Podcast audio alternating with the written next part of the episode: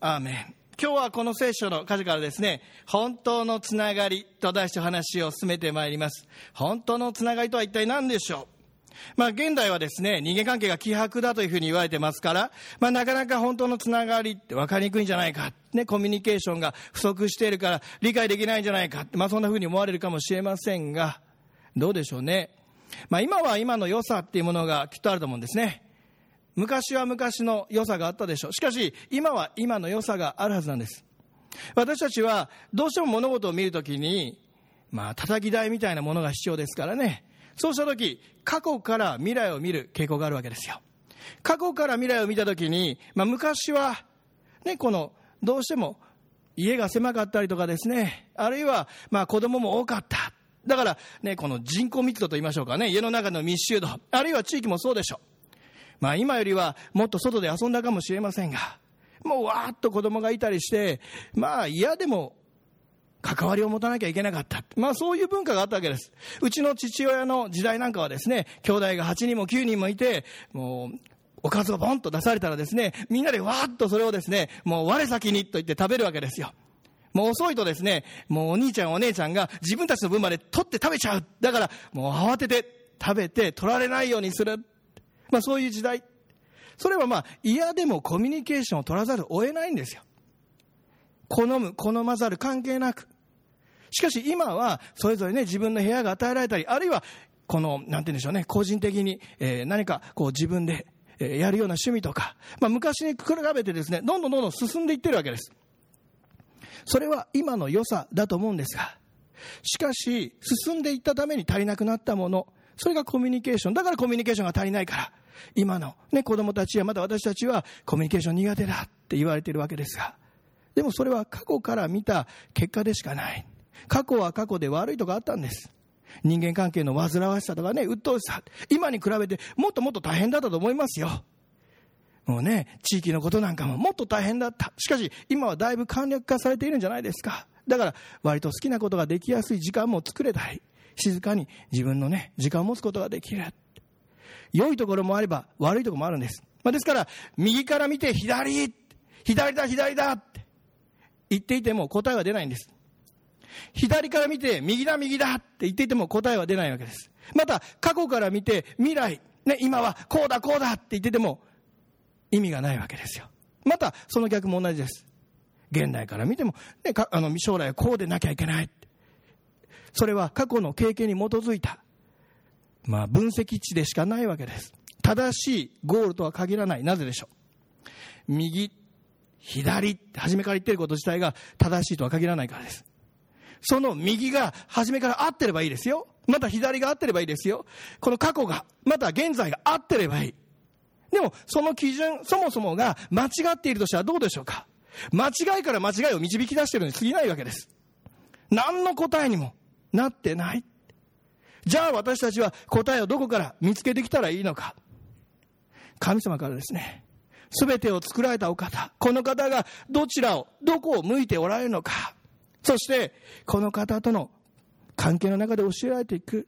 まあ、特に今日はつながりにテーマを置いてますから。神様とのつながりにおいて本当のつながりを教えられ、そしてその中で私たちは、ああ、こういうものなんだって、自身がやがてそのつながりに生きるものとされ、また私たちもつながりを、神様のこの同じ尺度でですね、まあ、なかなか難しいんですが、信仰によって変えられて、それを選んでいくものとなっていくことができるわけです。なぜなら、神様とのつながりの中で教えられるから。だからこそ、この関係の中で、まあ、十分に行こうって学ぶということが大切です。人は本当の愛を知りません。自分たちが思う愛って、ね、このいろんな愛が形がありますが、でもそれは良かれと思ってしていくだけで、愛の一部分でしかないわけです。本当の大きな神様の愛からすれば、ごくごくわずかな部分。だからこそ本物の愛を教えられ、そして私たちもやがってそれを表すことができるものへと変えられていく。まずそれはどのようにしてか、受けるところから始まるわけです。今日の聖書のところか言うならばですね、このところで、まずはじめに、イエス様は12でしょ。お選びになりました。まあ、いよいよですね、イエス様というお方だけでなく、チームとしての働きが始まるわけです。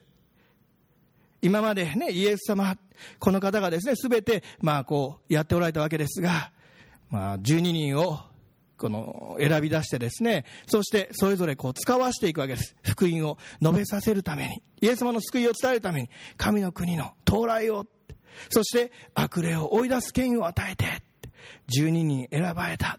さあ、これからだ。霊的な空気、ムードはですね、上げ潮ムードなわけです。さあ、伝えていこう。そんな折、全く逆の波が押し寄せてくるわけです。上げ潮ムードの信仰の、ね、その波と反対の波が押し寄せてくる。それは一体何か？イエス様の母、マリア、あるいは兄弟のもとにいろんな方々がやってくるわけです。ちょっと、あんたんとこの息子さん、気が狂ってると違う？おかしいよ。ちょっとおかしいわ。みんな言ってくるわけですよ。そして、母マリアはどうしたか？兄弟たちはどうしたか。思わず動かされてしまうんです。イエス様が今からされようとしていることを、その働きをもう連れ戻してですね、やめさせようってしてしまうんですね。さあ、これから十二弟子を任命して、そして使わしていこうという時に、全く逆の働きがこうであるわけですね。そして、動かされてしまうんです。母マリアさん。なんでマリアさんが動かされるのって思いませんか？母マリアという人はどういう人だったかって。イエス様がマリアにこう身ごもるって、その時に、まあ、見つかいが現れて言ったわけですよね。おめでとう恵まれた方って。彼女は何の挨拶かって初め戸惑いましたが、精霊によってあなたは身ごもるって。そんなこと起こりうるんですか？私は男の人知りません。でも精霊によって身ごもるんだ。理解できなかった。だから戸惑った。しかし、彼女は言うんです。好みになりますように。信仰によって選択したわけですね。神様の自分の将来を委ねたんです。任せたんです。ヨセフさん、いい名付けがいた。彼との関係がどうなってしまうかもわからない。あるいは石打ちの刑でもうみんなに石を打たれて殺されてしまうかもしれない。しかし、自分の将来を委ねたんです。好みになりますようにって。その特別な経験をした母マリアであるのにもかかわらず、人々が、あんたのところのお子さんちょっと気狂ってると違う。大丈夫なのイエス様は。そんなこと順位弟子とか何とか言ってね、いろいろやってるけど、ちょっとおかしいわ。その言葉に反応してしまうわけです。動かされてしまうわけです。人々の不信仰の波がどんどんどんどんやってきて、母マリアもそれに飲み込まれてしまった。じゃあちょっと止めに行こうか。家族でですね、みんな総出で行くわけです。なんでこんなことが起こりうるでしょうか他の人ならいざ知らず、母マリアという方は特別なこの経験を受けた。印を受けた。そしてこの天使がですね、現れただけでなく、たくさん彼女は経験してるんですよ。印や不思議を受けてるんです。例えば、ベツレヘムで、馬小屋でイエス様がお生まれになった時、羊飼いたちやってきましたね。羊飼いたちはどのようにしてきたのか。彼らも見つかりによって示されてね、来たわけですよ。そして、イエスを見たときに、はあ、見つかりのおっしゃった通りだわ。母マリアはその言葉を聞いてどうしたか。心に留めておいただけですね。ああ、そうなんだ、そうなんだ。ああ、私もあの時、ね、見つかりを見た。あれは夢じゃなかったわ。確信したと思いますね。あるいは子供の時に宮でもですね、印を見てるわけです。不思議を見てるわけです。もうね、今まで誰も聞いたことないような教えを、もうそこで伝えているわけですね。そんな小さな子供の時でなかったとしても、つい最近ですよ。イエス様が大人になって、この働きを本当に始められる一番初めの奇跡。それはカナの婚礼ですね。水をブドウ酒に変えた。あの奇跡をマリアは知っているんですよ。見届けているんです。その楽屋裏まで分かっているんです。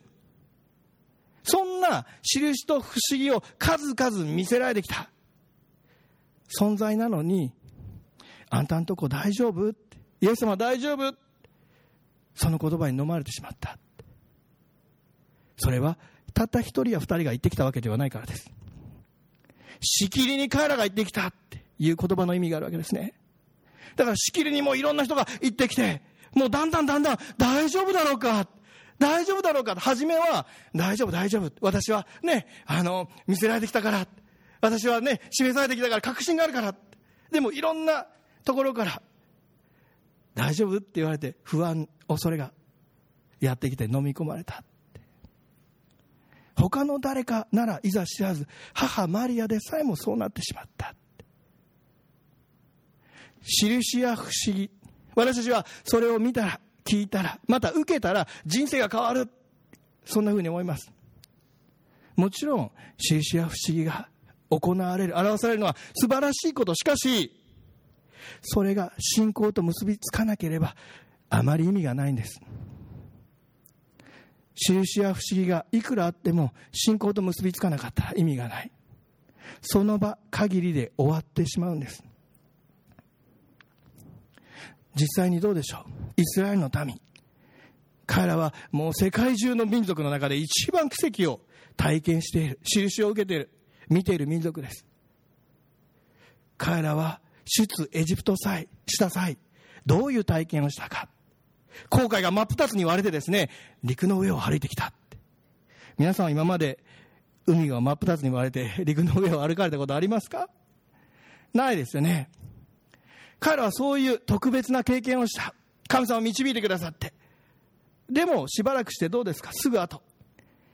モーセがなかなか山に行ったっきり帰ってこない。金の格子を作り始めるわけですね。今まで導いてくださった神様どうから思っているのかって。今まで神様素晴らしい奇跡をしてくださった。ついこの間後悔が真っ二つ割れてその上歩いてきてあれをどう思ってるのかって。特別な体験をしてもすぐに人は忘れてしまうんです。なかなか信仰とそれが結びつかないならわからないんですよ。後悔を真っ二つに分けた神様は仮にモーセが山で何か熊に襲われたとしてもですよ。守られるということ。ちゃんとね帰ってくるということを分かってないんですよ。大丈夫だろうか大丈夫だろうか人間的な心配をしてですねもう勝手に自分たちの中でストーリーを作って新しい偶像礼拝の神様を作ってしまった。で彼らは他にどうしたかって。昼は雲の柱夜は火の柱導かれて進んでいった。でも彼らにとってやがてそれは主の臨在というよりは出発の合図あるいはとどまるための合図にしか過ぎなかったんじゃないでしょうか。会社の修行ベルとか就業ベルのようなもうイメージになっていっちゃった。初めはですね主がそこにおられる喜んでですね主と共に旅立ってた。でもやがてそれはただのベルと同じ。ああ行かなきゃいけない今日。あもうねとどまらなきゃいけないまあ、本当は今日いい天気だから行きたかったのになって、まあ、そんな風に思いながらですね、過ごしたのではないでしょうか。また、天からマナが降ってくる。これはすごい奇跡です。神様の手の中で養われている。でもどうでしょう。それが毎日毎日当たり前のように受けてたら、まあ、給食のですね、このお弁当のような、まあ、時間になったからそれを取りに行くみたいなね、感じではないですかね。そうした当たり前って、感謝をすることができない目が。特別な奇跡さえも意味のないものになってしまっているんです。素晴らしい恵みの中にあるにもかかわらず信仰によって感謝をしああ私はこんな恵みを受けた。喜んで人の関係の中に生かされないなら私たちを目も同じように曇ってしまう。信仰それは特別な奇跡以上に大切なのは日々の神様との関係なんです。そこで養われるんです。なぜなら毎日の中で神様は特別な恵み導きを与えていてくださるからです。実際にどうですか皆さん。毎日の中で。いや私別に何もなかったですよ1週間ね、別に天からマナも降ってこなかったしね、お札がね、バーッと100万円ぐらい落ちてくるかと思ったけど、そんなこと今週ありませんでした。でもどうでしょ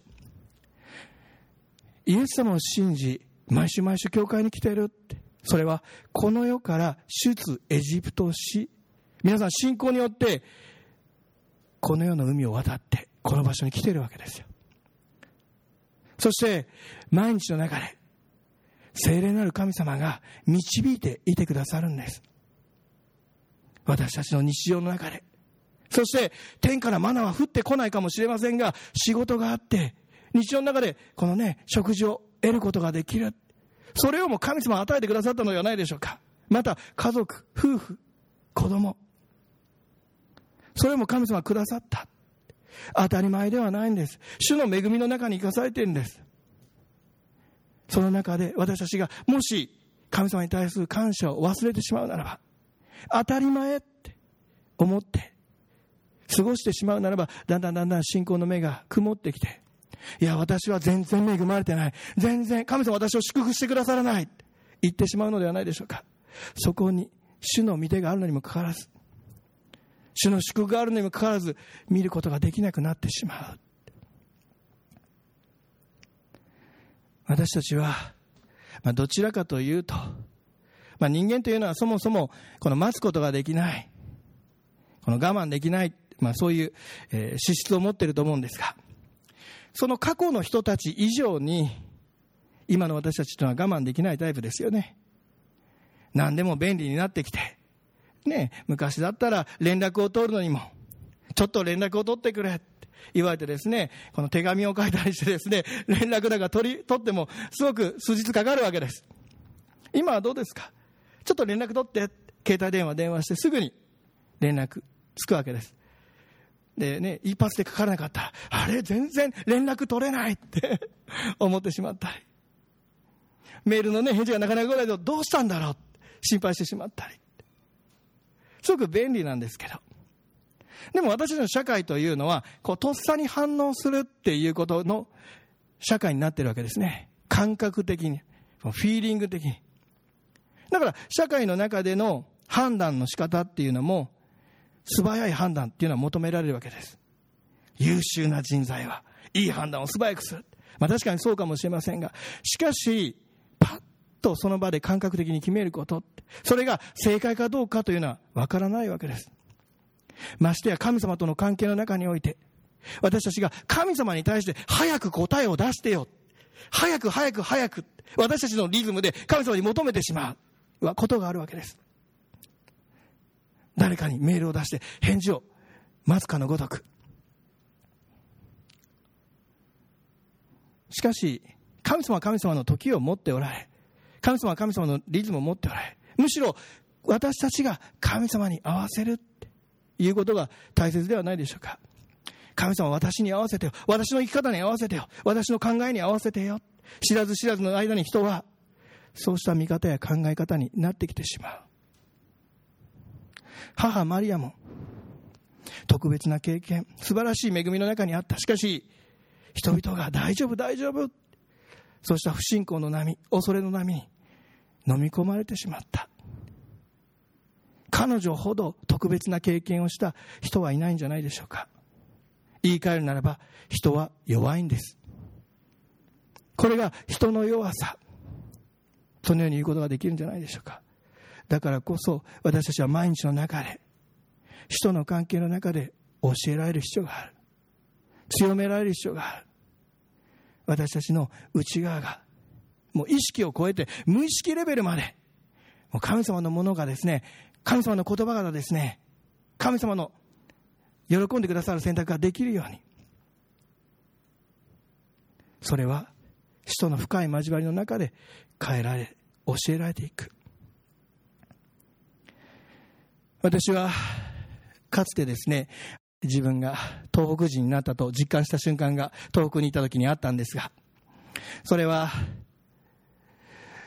まあ、電動でですね、まあ、おばあさんの家とかね、訪問に行って、まあ、お祈りをして、いろいろお話しするんですが、その時に、よく戸棚からですね、戸棚から漬物とかいろいろ出てくるわけです。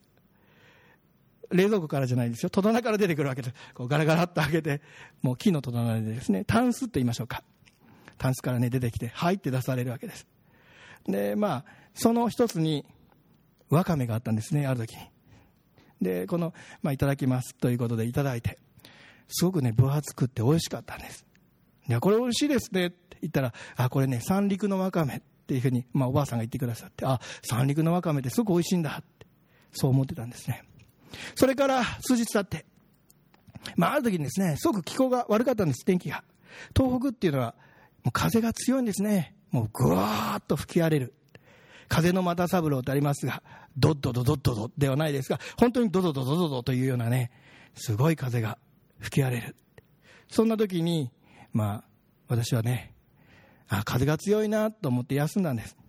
そして次の朝になると、うちの家内が私にね、言ったわけです。昨日の夜、東北のわかめ、三陸のわかめは大丈夫かって寝言で心配しとったけど大丈夫って 言われて、え、そんなこと言ってないの？って。三陸のわかめは大丈夫かって三陸のわかめは大丈夫かってもう何度も何度も言ってたよって。はい、何だったの？って。なんであなたがそんなこと心配するの？って言ってきたわけですよ。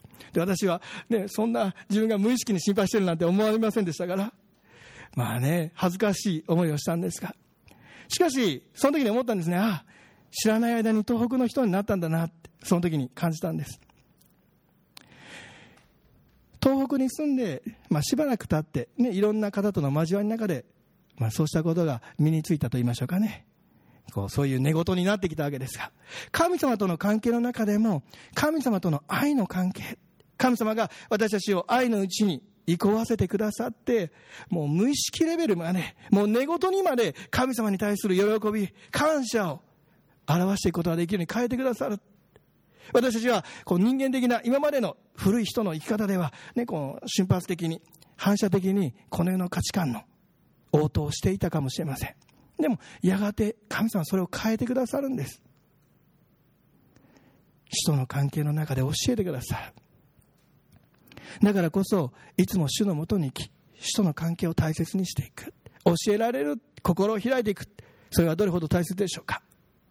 今日の聖書のところには、またもう一つの旗色の人たちいましたね。どういう人たちでしょうか。この人たちは、まあ、イエス様に対することひどいことを言いました。またエルサレムから下ってきた立法学者たちも、彼はベルゼブルに取りつかれと取りつかれていると言い、悪霊どもの頭によって悪霊どもを追い出しているのだとも言った。立法学者たち言ったんです。イエス様のその働き、それは悪霊の技だ。ベルゼブによって、サタンによってイエス様は癒しをしてるんだ。ひどいことだと思いませんか？すごいことだと思いませんか？立法学者たち。まあ、立法学者というのはパリサイ人だけではありませんね。佐渡会人とか、まあ、そうした人たちもいるわけですから。まあ、立法学者全体の見方がそういう方向性を持ってたんでしょう。その人たちが、イエス様は悪霊によって癒しているって。これはひどい言葉です。だからイエス様はおっしゃいました。もし、サタンによって、サタンが、ね、こう、癒しているとすれば、それは内輪もめになっちゃう。その内は壊れちゃうよ。そんなことするだろうか。そんなことありえないって。しかし、まあそこから家財道具をね、持ってくるには、まずそのうちのね、頭を縛り付けて、それから持ってくるって。まあそのようにおっしゃったんですが、まあそれはこの後イエス様が十字架にかかられ、サタンの打ち砕いて、主のものを、主を信じる者たちが取り返す。信仰によって。その恵みについて語られたんだと思うんですが、パリサイ人、立法学者たちはですね、その主の技に対して、サタンの技だって。そしてイエス様はその言葉に対しておっしゃいました。誠にあなた方に告げます。人はその犯すどんな罪も許していただけます。また神を汚すことを言っても、それは皆許していただけます。しかし、精霊を汚す者は誰でも永遠に許されず、常しえの罪に定められます。このように言われたのは、彼らがイエスは汚れた霊に疲れていると言っていたからである。違うんだって。イエスはなされたのは、それは神様の技なんだ。主の技が表されている。それに対して、あなたたちは汚れている。サタンの技だと言った。そんなことを言ってはいけないって。イエス様は、御霊によって満たされて、主の技をなされていたって。神様の御心のうちにいつも生きられた。しかし彼らは、立法学者たちは、サタンだって。立法学者というのは、ものすごく学んだ人たちですよね。聖書のことを。彼らはイエス様が来られたら本来迎えるような立場であるのが理想的でした。しかしそうじゃない。むしろイエス様のされることはサタンの技だ。これどれだけ目が曇っていたんでしょうか。もしイエス様が御子だ、救い主だと知っていながらこのことを言ったとするならば、どれだけイエス様に対する、神様に対する恐れを持っていないんでしょう。彼らの心の内、どれだけ目が曇っていたのか。また今日のところでは、イエス様は十二弟子をお選びになりました。その中に、イスカリオテのユダっていう存在がいました。ユダはどういう人か、皆さんご存知でしょうかイスカリオテのユダ。イスカリオテというのはカリオテという意味がありますね。カリオテの人、ユダ。どういう人？イエス様を裏切った人です。なんでイエス様は裏切るような人を十二弟子の中に選ぶのか？これから働きをされていく、そのチームの中の12人に選んだのか？節穴だって、そう思いませんか？見る目がないよ、イエス様は。皆さんならどうですか？皆さんが何かね、お店を経営されていて、そしてその管理、お金の管理を任せるとすれば、また自分の代わりにね、いない時に何かやってもらうような、そういう立場の人を任せるとすれば、ちょっとこの人、裏切るかもしれないな。だけど任してみようって。ものすごく心配でしょうがない。でもこの人に財布を預けとこうって。そんな風にされないですよね、普通。あるいは皆さん会社でですよ、人事部の人になったとします。皆さんの前にね、新入社員が並べられて、この人怪しいな見るからに怪しい。ね、喋ってることも、ね、質疑応答してもなんか怪しい。でも、この人取ろう。私はね、この人を信じるから。ありえますかね？ありえないんですよ。普通だったらこんな人選べない。イエス様はユダが裏切ることを知らなかったのか。だから選んでしまったのか。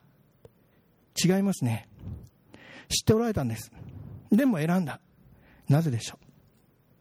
今日のところにはイエス様が望まれた人たちってありました。望んで選んだんです。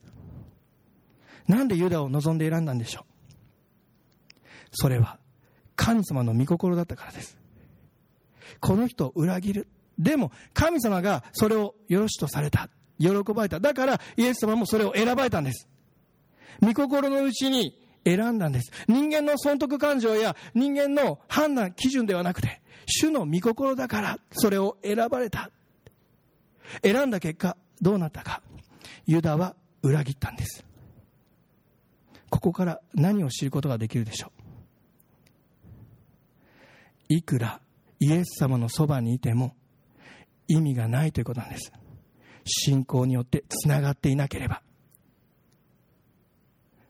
いくら12人に選ばれていたとしても信仰によってイエス様を信じてなければイエス様からの愛を受け取っていなければ意味がないんですよどれだけそばにいたとしても距離感は関係ない何かを任されていたとしても関係ないんです。イエス様を信じ、つながっていなければ。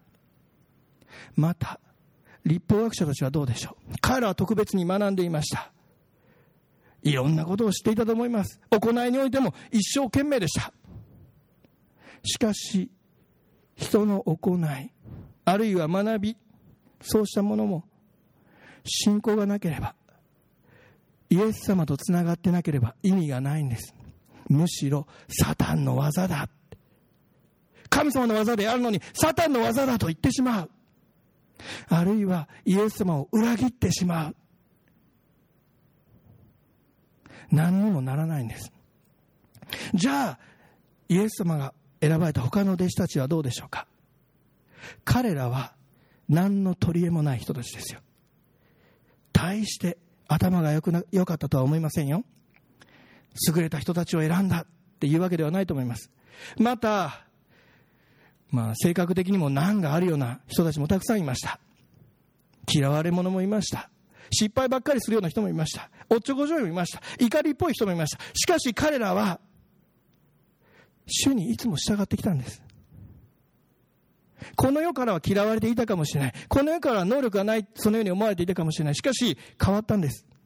どのようにして、イエス様を信じ従ってきた。彼らはいつもイエス様を第一としてきた。失敗、繰り返しました。しかし、主を信じる、その歩みの中で、彼ら変えられていったんです。また、神様の愛を受け取っていったんです。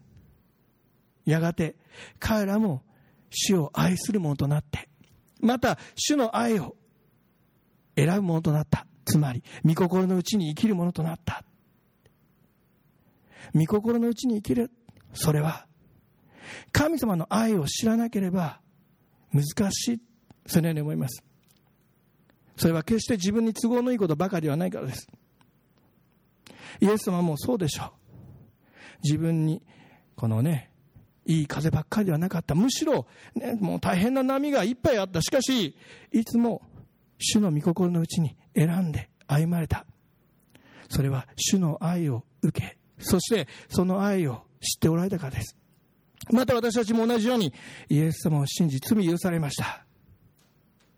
信仰によって主の愛を知るものとなった。だからこそ、よりその愛の深さ、長さ、高さを教えられていこうではありませんか？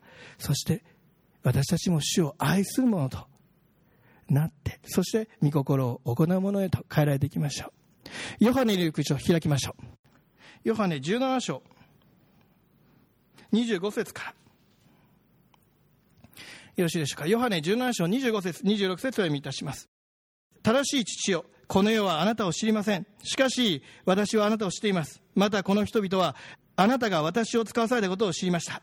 そして、私は彼らにあなたの皆を知らせました。またこれからも知らせます。それは、あなたが私を愛してくださったその愛が彼らの中にあり、また私が彼らの中にいるためです。信じる者のうちに、主はいてくださる。主の愛を知る者へと変えてくださって、また私たちもその愛の中で神様の大きさを、神様という方を知り、やがて神様が望んでおられることを選んでいく。無意識レベルまで、ね、主は到達させてくださる方です。だからこそ、いつも主に目を向け、主を変えてくださいって。主の愛を受け取っていこうではありませんか。ある一人の少年のお話をしたいんですが、その方はですね、1951年生まれ、アメリカのデトロイトという場所で生まれました。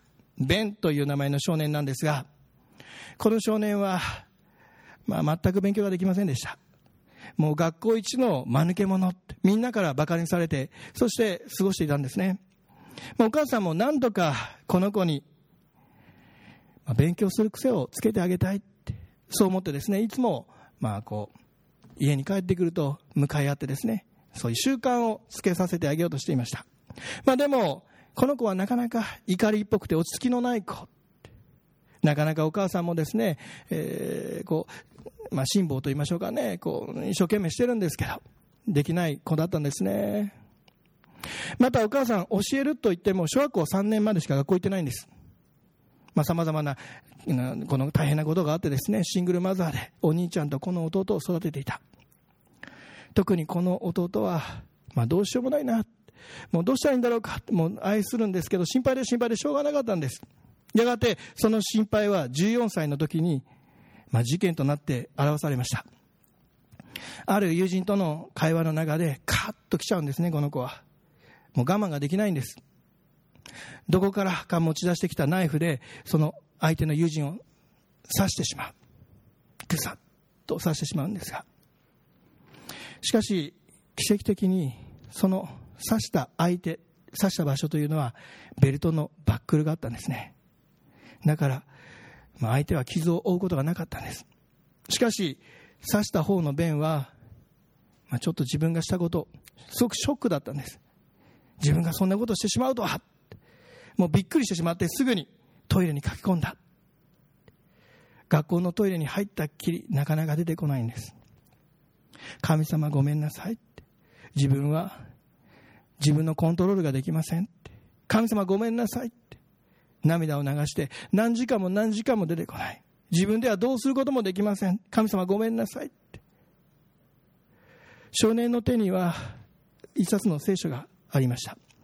彼はもう何時間も何時間もトイレにこもり、祈りながら、悔い改めながら御言葉に目を留めました。その時に、ある聖書の箇所が目に留まったんですね。信玄16章の32節読みますね。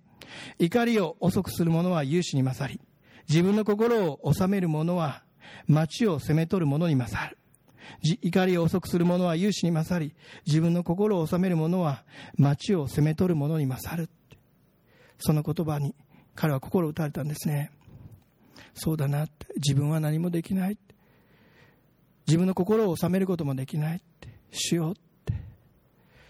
しかし彼が数時間経ってトイレから出てきた時このベンという少年は初めて本当のクリスチャンになったって。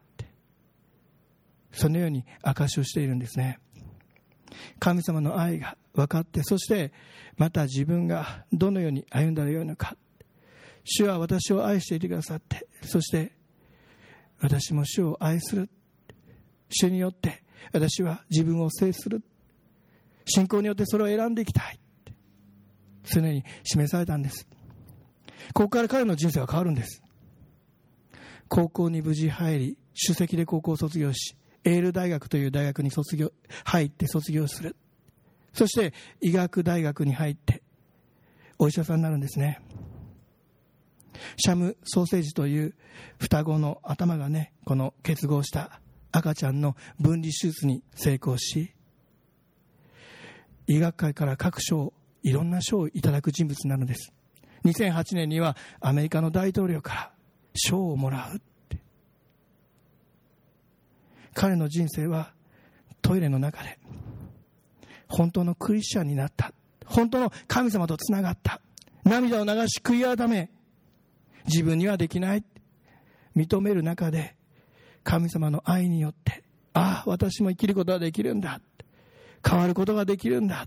神様のチャンスをまた神様との関係の中で生かされることを知った。そこから始まったんです。彼はいろんな本あるいは書物なんかでもですね紹介される人物、まあ、ベン・カーソンという人なんですが黒人なんですが賞を得たくて彼は頑張ったんではないと思うんですね。大統領から褒められたくてそれを選んだんだとは思いません。彼は神様神様の御心のうちに喜んで生きた。その結果がいろんな賞につながったんだと私は思うんです。主が愛していてくださることを知ったから主の愛に喜んで応えるものとなった。これは私たちも同じではないでしょうか。